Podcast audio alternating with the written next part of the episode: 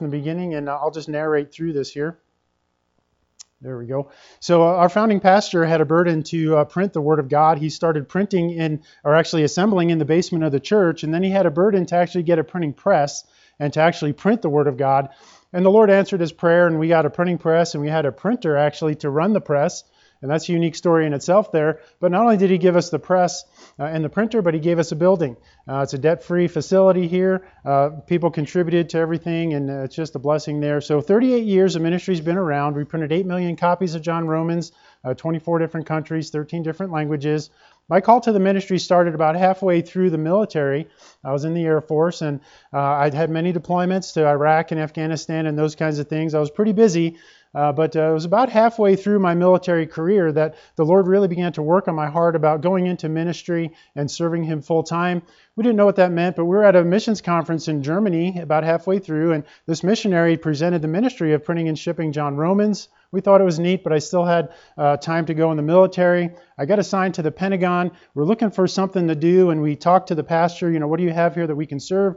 He says, we have a John Romans ministry. So we're like, all right, the missionary talked to us about it. Let's get involved. So we got involved in that, and the Lord just really burdened us to get out of the military and go into full-time ministry. We had no idea what that meant, but we said, okay, our next assignment, wherever you send us, we're going to put our time in and go into full-time ministry. So He sends us to Rapid City, South Dakota, there Mount Rushmore and Ellsworth Air Force Base. And every time we moved, before we moved, we'd find a church to go to before we actually found a house.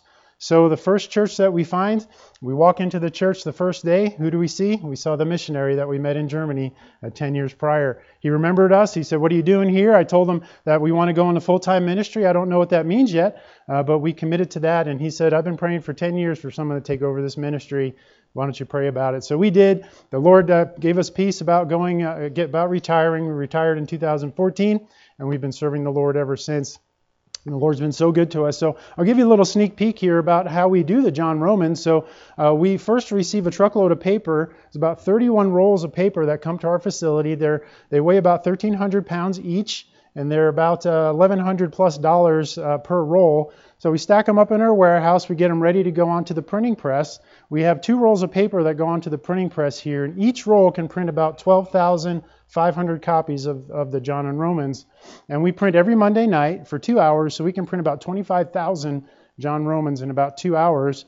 So you see them coming off the press here. We need people to take them off of the press. So when they come off the press, we stack them on pallets. And my wife is always trying to get in the picture here, so she's just wanting to be part of the video here. So she's helping when we're home there. But we stack them on the pallets, and we get them ready for the next phase, which is putting them together. So we have volunteer groups from other churches. Our volunteers from our church come, and we assemble the John Romans. We basically put covers on them, and we stack them up on shelves. So these shelves here, there's about 6,000 John Romans waiting for the next phase, which is stapling and cutting. So here's our stapling and cutting machine. We get 2 staples. It goes through the conveyor there, gets 3 cuts, one on top, bottom, and the long side. And then we manually load them into the boxes by tens. So all these boxes are manually packed, and they get stored in our warehouse, and we shipped either to churches like this or around the world. Here they're getting ready to be put into a shipping container like the one we're going to send to the Philippines. And we can fit about 600 boxes in that shipping container, 20-foot shipping container. And we have about an hour to load all those boxes. So we have as many volunteers as we can get in there, and we're just stuffing those boxes in there as quickly as we can, because they'll charge us more if we take longer than an hour. But we get it all stuffed in there, and before we close the doors, we always pray over the scripture that the Lord would save souls, and that seeds would be planted, and just have His way with the Word of God. We have other churches also that help us. We have about six seed-line churches that help us. And when I'm not on the road doing this, raising support, I'm on the road pulling a trailer full of about 6,000 to 10,000 pounds of John and Romans. And I give them to our churches that help us support the ministry. And there's only one person that unloads all that material. And you're looking right at him. It's me. So it's a pretty long day for me. But we also go to other churches, and we help them out. So I tell people we're not in competition. We're co-laborers together. But I had an opportunity to go to a missions trip in 2020, just before COVID hit. We sent a container to the southern Philippines, Mindanao, and we were there for 3 weeks, and I was able to go to different places, and I learned how to do a selfie for the first time there in the Philippines. So they love selfies there, but I really enjoyed my time there. Had preaching, missions conferences and things, and opportunities to witness and go soul winning. We saw lots and lots of people come to know the Lord. You'll see that here in a minute. But it was just a blessing to be there, to see from start to finish, printing the Word of God, shipping the Word of God, and then giving out the Word of God. And when you give to our ministry, when you give to missions overall, there's an impact there. And this is the impact here when you give to our ministry. We were able to preach to these kids, 1,200 kids, for about an hour and a half before the invitation. And this young lady under the window there is coming under conviction already before the invitation. She realized she was a sinner. She realized that she needed Christ. Many other kids in there are coming under conviction as well. But really, when it comes down to when they gave the invitation, look at the response here to all these kids raising their hand for salvation. And there's tears there. You can't fake that, folks. That's the Holy Spirit of God moving amongst these kids. Look at that young lady in the front there, just really overcome with emotion. There's teachers in the back there, their hands raised for salvation. There's that young lady under the window there, her hands being raised for salvation that we saw earlier. And now even police officers, they're raising their hand for salvation. You know, we were just there to be a conduit for the Holy Spirit to work. And the Holy Spirit did a mighty work in this place, and it was just amazing. Everyone got a copy of the John Romans that we were there. And these young ladies are saying thank you for us doing what we were able to do there. A lot of them never heard of God before, never had a portion of the Bible. But our burden is to reach lost souls with the printing and shipping of God's Word. And our greatest need right now is for that shipping container to go to the Philippines. It's about a $10,000 cost to ship it over there. We have, I think, about $2,500 right now saved up for that. So if the Lord puts on your heart anything that's be a blessing to us, it'll all go into that fund to ship out to the Philippines. But we're done with that there. So that's in a nutshell what we do, and many folks choose to support us through Faith Promise Missions or individually. We have folks that give us anywhere from $5 a month to $1,000 a month consistently, so you know, little is much when God is in it, amen? And it's just been such a blessing to be part of this ministry, and I just want to thank your church for helping us out over the years. So let's get into the message here this morning. Well, at some point in our lives, we'll all be faced with having to make a major decision, won't we? Some of us had to make major decisions in our lives already, things that would impact the rest of our lives. For some, that might mean trusting Christ as your personal Savior. That's a pretty important decision. For others, maybe it's what college you're going to go to. Maybe some of you are thinking about that, what job that you need to pursue or what your vocation is going to be. Maybe who to marry. Maybe that's a decision you're going to have to make here soon. And as I mentioned, my wife and I have been married for 31 years. It feels like 50, but praise the Lord. It's I just want to see who's awake this morning. You'll get that in a minute. So, but we've had a great time, and the Lord's really blessed us. But the decisions you make, right? Those are major decisions. It's going to impact the rest of your life. In the case of salvation, it's going to impact eternity, right? Those are major decisions. What we do at that moment when we're faced with that major decision impacts the rest of our lives. If you found your place there in Mark 10, we find Jesus talking to a rich young ruler here, and this young ruler is about to be faced with one of those major life decisions. He's initially enthusiastic about going to talk to Jesus, and the main question he wants to ask him is about eternal life. Let's pick it up here in Mark 10 and verses 17 through 22. It says this, "And when he," talking about Jesus, "when he was gone forth into the way, there came one running, and kneeled to him and asked him, 'Good master, what shall I do that I may inherit eternal life?' And Jesus said unto him, 'Why callest thou me good? There is none good but one, that is God. Thou knowest the commandments, do not commit adultery, do not kill, do not steal, do not bear false witness, defraud not, honor thy father and mother.'" Verse 20 says, "And he answered and said unto him, 'Master, all these have I observed from my youth.' Then Jesus, beholding him, loved him, and said unto him, 'One thing thou lackest. Go thy way, sell whatsoever thou hast, and give to the poor, and thou shalt have treasure in heaven. And come, take up thy cross, and follow me.'" And verse 22 says this, "And he was sad at that saying, And he went away grieved, for he had great possessions. This morning I want to preach to you about this one thought from verse 22, and I want to challenge you with a message that I've entitled, How Will You Walk Away? How will you walk away when maybe the Holy Spirit speaks to you or the Lord puts his finger on something that says something's got to change and there's a major decision that you have to make? How will you walk away from that moment? Let's pray. Heavenly Father, Lord, we thank you for your word. We thank you for the truth of your word. We thank you for all that's been already said and done this morning through song and praising your name, making much of Jesus here this morning. I just thank you, Lord, for this church and the good spirit here. Now, Lord, we ask now that as we focus our attention to your word, Lord, that you would just encourage us, that you would open the eyes of our hearts. Lord, that you'd use me as a conduit to communicate your message to your people here this morning. Lord, we love you and we thank you for this opportunity and ask that you would bless our time together now. In Jesus' name, amen. Amen. If we quickly read over this passage, we may think that Jesus is telling this ruler here there's another way to get to heaven, right? He's talking about different commandments here. Maybe you think that he's saying, just follow these couple commandments and you'll be okay. Jesus lists a few of those commandments that we talked about here. Do not commit adultery, do not kill, do not steal, right? Those kinds of things. But we know just following the commandments doesn't get us to heaven, right? Doesn't get us to heaven. We need to trust Jesus Christ as our personal Savior. And then we need to obey His Word. Ephesians 2:8-9 says that we are saved by grace through faith, right? Saved by grace through faith. And it's believing by faith that we have eternal life through the shed blood of Jesus Christ. Not in the commandments per se. Now, we need to follow the commandments. We need to follow God's Word, yes. But we're saved by grace through faith. So why does Jesus appear to offer this ruler maybe an alternative, if you will, alternative plan to salvation, if you will, by telling him to sell everything that he had and give it all away?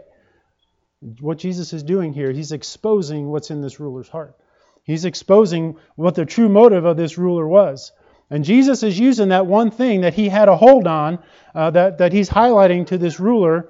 And may I say that it's not only this ruler that would fall short of God's standard, but we also fall short of God's standard as well. And we need to be cautious of that. Jesus mentions many commandments there, but he purposely leaves out that one commandment that this young ruler was missing, and it was thou shalt not covet. Right? He had money, he had things. That was the one thing that occupied the chief place in his heart there. It's the one thing that he thought about. It's the one thing that motivated him, that was in the way of the decision that he needed to make. And because he was reluctant to let that go and follow Christ, he not only missed out on the blessings of God, but he missed out on eternal life as well. Now, as we progress through the message here this morning, I want you to think about, what is the one thing in your life? What is that one thing that might be keeping you from a closer relationship to God? We all have those things in our lives, right? Maybe you're placing something above God. We need to be careful of that. Maybe you're consumed with your job, maybe spending time with family and friends, maybe your hobbies are consuming your time and taking your time away. We met someone yesterday at the fair, and I was just inviting him to the church. And I said, hey, we have service at 11 o'clock. I'd love to see you there. He's like, well, I got this car show I have to go to tomorrow. What's more important, a car show or coming to hear the Word of God? Amen? Priorities, right? That's important. There's nothing wrong with having money or enjoying your job or all the blessings that the Lord's given you. But when these things become gods in your life, when you find yourself more excited about material things and only giving God the crumbs of your life, the leftovers, if you will, then that becomes a problem, isn't it? We need to be careful of that. Maybe you've been thinking about saving up for a new hunting rifle or a hunting scope. I don't know if there's any hunters in here or fishermen, right? Maybe a new lure or something. You've been thinking about that scope or you've been thinking about that new lure. Well, ladies aren't off the hook this morning either. Maybe that sewing machine, right? Maybe a new pair of shoes or something. You've just been thinking about something, right? It's consumed your thoughts. That's all you've been thinking about. Each day, each week passes, and maybe your thoughts are consumed about, how am I going to get that? Maybe if I work harder or I spend more time in the office or whatever, I can save more money, right? We all enjoy new things, don't we? Or new to us, whatever it could be used, but it could be new to us, right? If we can afford it, especially today, right? There's crazy expenses going up. Some things are needs, and there's nothing wrong with having new things, but let me ask you this question. You do so many new things, or we do so many new things for ourselves, right? Getting new stuff and those things. But when was the last time we did something new for God? When was the last time we were so excited about coming to church and maybe handing out one of those bags, or maybe going to one of the fairs and giving out John Romans, inviting people to church? When were we excited about that? Maybe Pastor mentioned something a couple weeks ago about the fair. I don't know, but you know, were you thinking about that every day, every week? Boy, I can't wait to get to that fair. I can't wait to stuff those bags of John Romans, or you know, give them out to the homeless folks or whatever. Right? That's what I'm talking about. Where's our motivation? Right? When was the last time we were motivated enough to do something new for God? We get excited about the new gadgets and those things, right? But do we do the same thing for God? You know, do we dwell on what the Lord wanted us to do days or weeks ago leading up to an event? Or did we just get lost and try to avoid the pastor so he wouldn't ask us, are you going to come? Or are you going to do this or that, right? So sometimes we just need to make sure that our motivation is in the right place. What if the Lord said to you this morning, I want to bless your life more, but there's one thing that's in the way. There's one thing that's keeping you from a closer relationship to me, and you must let that go in order to get closer to me. How will you walk away this morning? How will you leave church this morning if maybe the Holy Spirit is talking to you right now about that one thing in your life that's impeding your progress in your walk or your close relationship to Christ? How will you walk away this morning? Will you walk away grieved like that young ruler did because he didn't want to give it up? Or will you be humble enough to let that thing go so the Lord can use your life more and bless you more and use your life as a conduit of His blessings? Jesus says in Matthew chapter 19, you have to turn there, and everyone that hath forsaken, or everyone that has let go, everyone that has forsaken houses or brethren or sisters or fathers or mother or wife or children or lands for my name's sake, shall receive 100-fold and shall inherit everlasting life. Folks, the Lord needs to be first place in your life. Is He first place in your life this morning? Is He first place in your life this morning? Are you putting your family, your possessions, your pride, your fear, your hobbies above your relationship and walk with Christ? If you are, then you're no better than that rich young ruler, right? Who walked away sad. And you missed out on God's blessings. You missed out on eternal life. See, he was more concerned about his wealth than his walk, right? He was more covetous and missed out on those blessings of eternal life. He was more consumed with his comfort than he was with conforming to what Jesus wanted him to do. You know, we all like to be in our comfort zones, don't we? Because it's comfortable, right? That's why we call it our comfort zone. If we're cold, what do? We put something on, right? Put on a coat, put on an extra pair of socks. And I know someone's got some crazy socks here this morning. I got crazy socks too. So we talked about crazy socks this morning. So I don't know if anyone else does crazy socks. But, you know, if we're cold, we put on some things, right, to get us comfortable, to get us back in our comfort zone. But, you know, sometimes when we spend time in God's Word, not just read His Word, but let His Word speak to us, sometimes we may get out of our comfort zone, right? Sometimes He may shake us up a little bit. We might get a little uncomfortable because maybe He's showing us what we need to do or what we need to let go of to have a closer walk with Him. Now in our text this morning, Jesus is using money as an example of that one thing that the ruler needed to let go, but you can insert anything. What is it in your life that the Lord is doing, right? Maybe there's something there that He wants you to let go of today.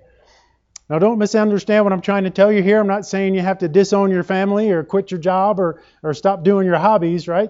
I'm not saying that at all. You know, what I am saying is, does He have first place in your life? That's the main thing.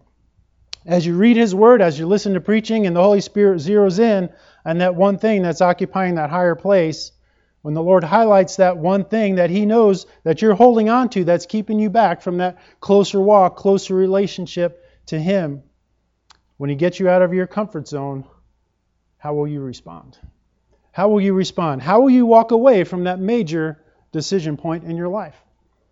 So back in our text here, as we consider the response from this ruler, we see a few things. We first see that there's an eagerness, right? An eagerness in wanting to ask Jesus a question. In our verse here, it says he came running, right? He came running. He was eager. He was excited. He had a question for the Lord. So let me ask you, when was the last time you were eager? When was the last time you were excited about coming to the Lord? You had a question for Him. You wanted to learn of His Word, right? We need to have that eagerness and wanting to seek the Lord. You know, even if it means leaving behind some things that we enjoy, and we'll see that here in a minute. Maybe we start strong in our Christian walk, but what happens over time? We get comfortable, right? We get comfortable in our comfort zones there, in our Christianity. Maybe we lose that spark that we once had for the Word of God, for the things of God, right? And that enthusiasm. Maybe we'd rather be a reservoir of God's blessings, right? We just want to soak in all the blessings of God and be that reservoir and just kind of keep it to ourselves instead of being a river, right? Reservoirs, if you do the research, reservoirs become stagnant, and sometimes it can breed disease, and it's not a healthy thing, right? But rivers have life, right? We don't want to be that reservoir of God's blessing. We want to be that river of life that the Lord can flow through us to reach others. And if we're not careful, we can settle into our comfort zone and start putting ourselves and our interests before what the Lord wants and what He expects of us. You know what that does? When we put ourselves in that position, it grows our fear and it stifles our faith, right? It stifles our faith, stagnates our faith in wanting to move forward for God. Many of you might be familiar with that one servant that had that talent, right? When he was given a talent, what did he do with that talent? He buried it. He hid it, right? He wanted to keep it for himself there. How did that turn out in the end? Didn't turn out very good for him, did it? You know, that servant not only became fearful with that one thing he was given, but he also became faithless, and he became fruitless with what he had there. And when the master came back, he wasn't happy when he found out that that servant didn't do anything new with what he was given. You know, you all have been given blessings. You've been given talents. You've been given abilities. Are you using it for the Lord? Right? Don't hide that. Don't be a reservoir. Be a river. Don't store up your treasures on earth, but be willing to step out by faith. Trust the Lord when He leads you. So in his eagerness here, we not only see this ruler running to talk to Jesus, but we see him respectful towards Jesus. He's kneeling at Jesus' feet, and he addresses him as good master. When was the last time that you had that eagerness and you ran to God and you knelt before Him and you asked Him, Lord, help me. Lord, I need you. Lord, I have this issue. I need your help, right? When was the last time that you went to God, you knelt before Him, and you took time to listen to His word? Maybe you wanted job A, but instead He gave you job B, right? Or maybe you wanted this item, and God said, well, not now. You got to wait just a little bit more. How did you walk away from that? Were you bitter? Were you critical? Lord, why, you blessed this guy. Why didn't you bless me, right? Sometimes we can get that way if we're not careful. And sometimes we just run to God when we want something. And then when we're faced with a decision, we walk away upset. You know, we need to get our eyes off of ourselves, off of our selfish desires, our selfish pride, and come to God and respect God for His decisions and what He's wanting to do in your life. So in his eagerness, we not only see the ruler running, we see him respectful, but we also see him ready to hear.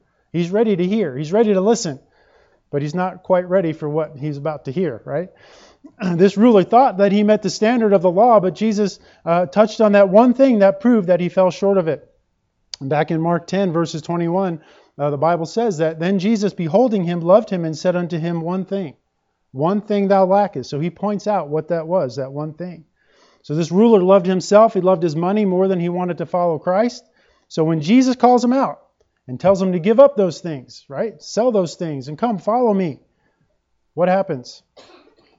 He doesn't obey, right? He gets sad. All three gospel accounts point to the same response. Matthew's account in Matthew 19 says, but when the young man heard that saying, he went away sorrowful, for he had great possessions. Luke's account says in Luke 18, and when he heard this, he was very sorrowful because he was very rich. He had a lot of stuff, right? And in our text this morning in Mark 10:22, he was sad at that saying, and he went away grieved because he had great possessions. You know, he was given that opportunity to make a decision. And when he was confronted with that one thing he needed to do to have eternal life, he didn't follow through. He made a conscious decision to trade his earthly possessions for eternity in heaven, being with Christ, right? How many people today are doing the same thing, right? We go about our busy lives. We have a lot of things going on in our lives, right? We're full of ourselves sometimes, full of the world. And where's our relationship with God? We're empty. There's an emptiness there. You think of a sponge as an example, right? Our life is like a sponge. We're soaking in so much throughout the day. So many things are hitting us. And then, worldly things. But when it comes to spiritual things, if our sponge is so full, a sponge can only hold so much, right? And then when we try to put some godliness in there, it can't hold much, can it? So we need to wring our lives out of the world, right? And get more godliness in there so we can grow and continue to do what he needs us to do.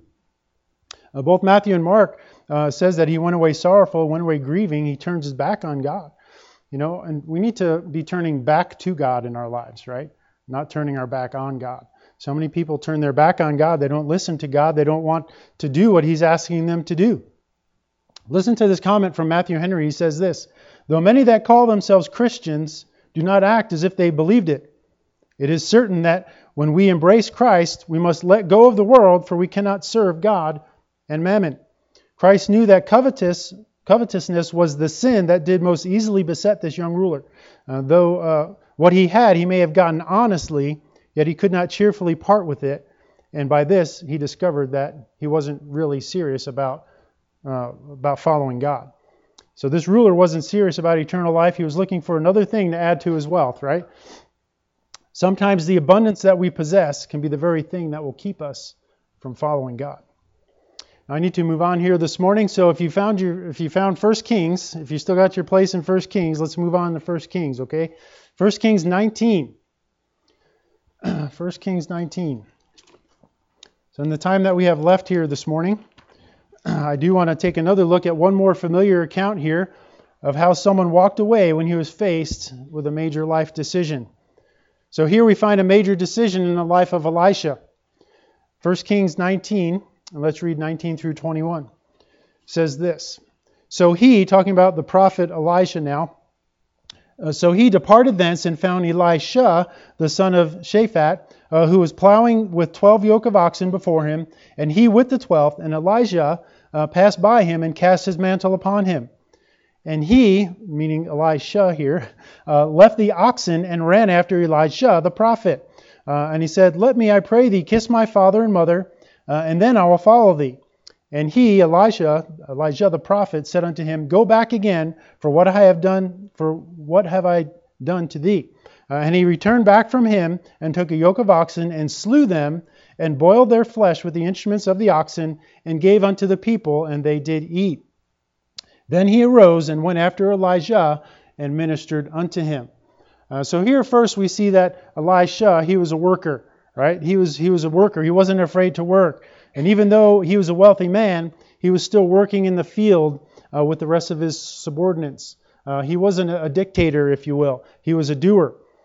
He had his hand to the plow, we see there, and he was out in the heat. He was not afraid to work or to sweat. And he may have been wealthy and had all the authority and status, yet he was humble enough to have his hand to the plow and to work. And this is a good example for us today. Hard work builds character, amen? I know it's hard to find these days, right? But we see that here in the Bible, and many great men of the Bible were used of God because they demonstrated humility and they demonstrated ability to work. Moses managing the flock of Jethro, David tending the sheep, Peter as fisherman, and in our text here with Elisha, working in the field. So not only do we see Elisha as a worker, but second, we see Elisha is worthy of his calling. He's worthy of his calling. The prophet Elijah was not out just walking around one day, and he happened to see people and say, "Oh, I'm going to pick this guy and throw his mantle on him or throw his coat on him," right? As we'll see here in a minute. You know, God had already found Elisha to be worthy, and he chose him to be the successor for Elisha. Back in 1 Kings 19, we won't go back to read that there, but he's already chosen. So Elisha had no idea what was about to happen to him. He was just a humble worker serving the Lord, or doing his best there, and he was found worthy. In verses 15 and 16, God tells Elijah the prophet to go and find Elisha and to cast his mantle upon him. Now, a mantle was a garment of a prophet, if you will. It was made of animal hair or decorated, something that was very distinct, very unique, right? So when you saw someone coming with this type of a garment on, you know he was a special guy. Something special was about this guy there. So Elisha understood what was about to happen to him as soon as he saw Elijah coming, right? And my final thought this morning is about something that really stuck out to me here in these verses here. It's how Elisha walked away. How Elisha walked away when he faced the major decision. As we'll see here, Elisha's response to following the will of God was much different than that of the young ruler, wasn't it? Elisha knew that he had a major life decision to make. He knew he had to let go of everything that he had and follow Elijah and not hold on to those things. But because Elisha's heart was not covetous, it wasn't tied to his stuff. It wasn't tied to the things that he had, right? He was focused on wanting to do the right thing. And because of that, Elijah chose to let everything go and follow God. But he makes a request first before moving forward with Elisha. And that request was to briefly return home. Briefly go home. Look down a couple verses here. 1 Kings 19 and verse 21. It says this, and he returned back from him, talking about his discussion there with Elijah. He returned back from him and took a yoke of oxen and slew them and boiled their flesh with the instruments of the oxen and gave it unto the people, and they did eat. Then he arose and went after Elijah and ministered unto him. So why does Elisha go back first before going forward? We read other examples of how the disciples were called, right? Jesus passes by, they're mending their nets, and what do? They immediately drop their nets, right? They immediately respond to Christ. So what's the deal here with Elisha? I believe Elisha goes back not to delay his commitment, but to be an example to the people. To be an example to the people and to physically cut ties with that old life. He doesn't go back to hold back. He goes back to give back. He goes back to give back, to be a testimony, to show that he's given 100% to this new call, that he's all in to what he's being asked to do here. He shows his obedience by letting go of that one thing that otherwise would have held him back. And that's the key point here this morning. He walks away from his worldly employment, from his riches, the things that he was heir to. He walks away from his parents, from his friends, everything that he had, and he walked away from it. And this is the part here that really got me. It's, he goes a step further than that to prove his sincerity. And this is what was amazing here. He takes all the tools of his employment, right? Everything that he had, the instruments that he used for working, everything he needed for that earthly vocation, the plow, the yoke, the belts, all those things that he used there, and he takes them all in front of everyone, and he burns them up. He cooks it all together, right? He burns it all during a farewell feast. But not only that, he took even the oxen that he was using to plow the field, and he burned them up too, right? And that's what I call making a commitment. I mean, he was all into this thing. Everything he had that he knew, he put it all on the line for God, because that's what God was calling him to do. And that's definitely a commitment there. And there's no question about what was going on. Think about your vocation, whatever that is, maybe carpenter, plumber, I don't know what you do. But if God called you today, think about taking all of your stuff, all of your tools, all the things that you know and that you have, and just either lighting them on fire, or not suggesting you do that, but whatever God calls you to do, just give them away, give everything away, or whatever it is, and say, I'm done with this, and I'm going to follow you, God. And that's the picture that we have here. As soon as that feast was complete, Elisha then goes back to Elijah and faithfully serves alongside of him. Matthew Henry said this, an honest calling in the world does not at all put us out of the way of our heavenly calling any more than it did Elisha. His heart was touched by the Holy Spirit, and he was ready to leave all and go with Elijah. He was taken from following the plow to sow the seed of the word, just like the apostles were taken from fishing to go catch men. The Lord knows the ends from the beginnings, and he had already chosen Elisha to follow Elijah. And the Lord knows what he wants to do in your life, amen? He knows what you're going through. He knows what that one thing might be that's keeping you from a closer walk with him. And many times he'll bring us to that decision point. And he's looking for a willing servant, a willing heart, someone who's in tune with God, someone who's in tune with his word, and he wants to use in a mighty way.